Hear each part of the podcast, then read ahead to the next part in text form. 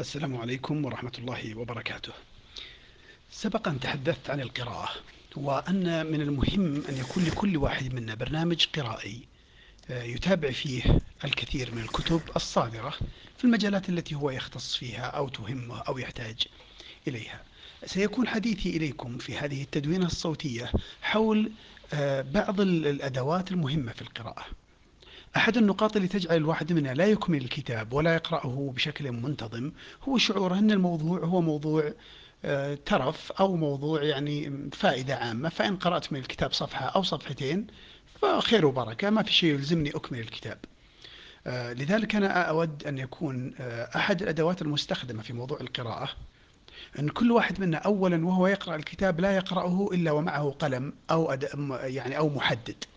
فكل ما مرت عليك عبارة وجدت أن هذه العبارة مهمة جدا تستحق الإشارة والإشادة أو أنها لامست احتياج حقيقي عندك أو أنها ناقشت قضية كنت تتمنى أن يناقش مثل هذا الموضوع. المهم أنها لمست شيئا تجعل هذه العبارة ليست كما النصوص اللي قبلها واللي بعدها فتضع عليها علامة. وإذا مر عليك شيء يتسلسل فأولا وثانيا تضع علامات تدل على هذا التسلسل.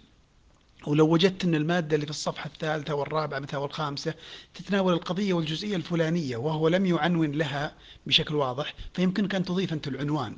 تقول هذه الصفحات تتحدث بكل وضوح عن الموضوع الفلاني. وإذا وجدت أن الموضوع الذي تناوله في أحد صفحات الكتاب أو في جملة من صفحاته أو أحد فصوله لم يشبع احتياجك وشعرت أنه مر على الموضوع بشكل سطحي أو لم يعالج المشكلة أو غفل عن شيء مهم جدا فهنا يفترض أن تكتب تعليقك. يعني تكتب مثلا والله للأسف الاستقراء الموضوع غير دقيق.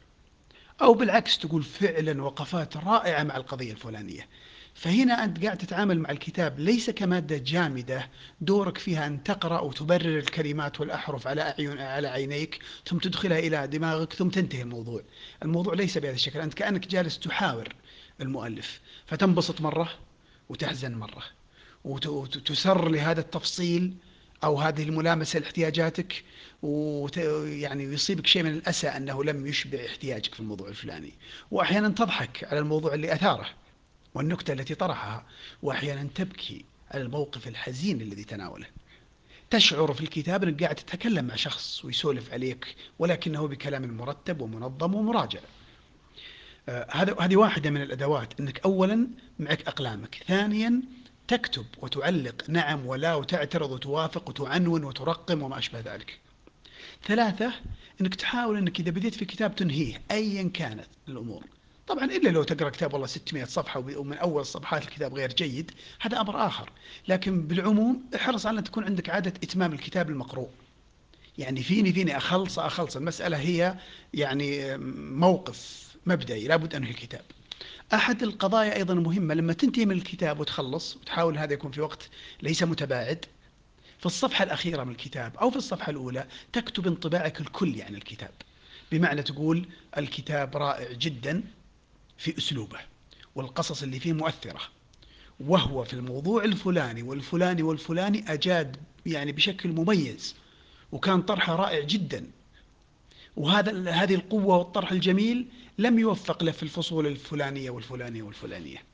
وكان من أجمل الكلمات اللي ذكرها إشارة للقضية الفلانية. وتوصي أنه وذكر في الكتاب أن التفصيل في القضية الفلانية كان في كتابه الآخر. لذلك من المهم أن أني أقرأ الكتاب الآخر وأشوف بالضبط وش بيطرح فيه. بهالشكل أنت قاعد تعيش مع المؤلف تكتب انطباعك وكأنك بتقدم عرض للناس ما الذي في هذا الكتاب. يمكنك في هذا الملخص الأخير اللي في صفحة أو في صفحتين أن تذكر رؤوس أقلام أبرز ما تحدث عنه المؤلف.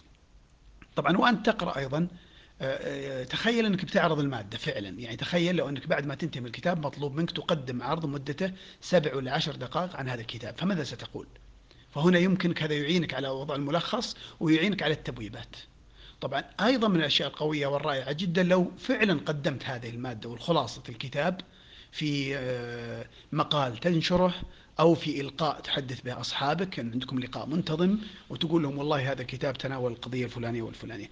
كل خطوة من هالخطوات ابتداء من القلم وانتهاء بتقديمك كعرض لزملائك وأصحابك وتلاميذك كل واحدة من هالخطوات ترى ترسخ المعلومات اللي في الكتاب وتجعلك فعلا تشعر بحجم الإنجاز الكبير اللي سويته لما قرأت هذا الكتاب. أتمنى لكم قراءة موفقة ومسددة.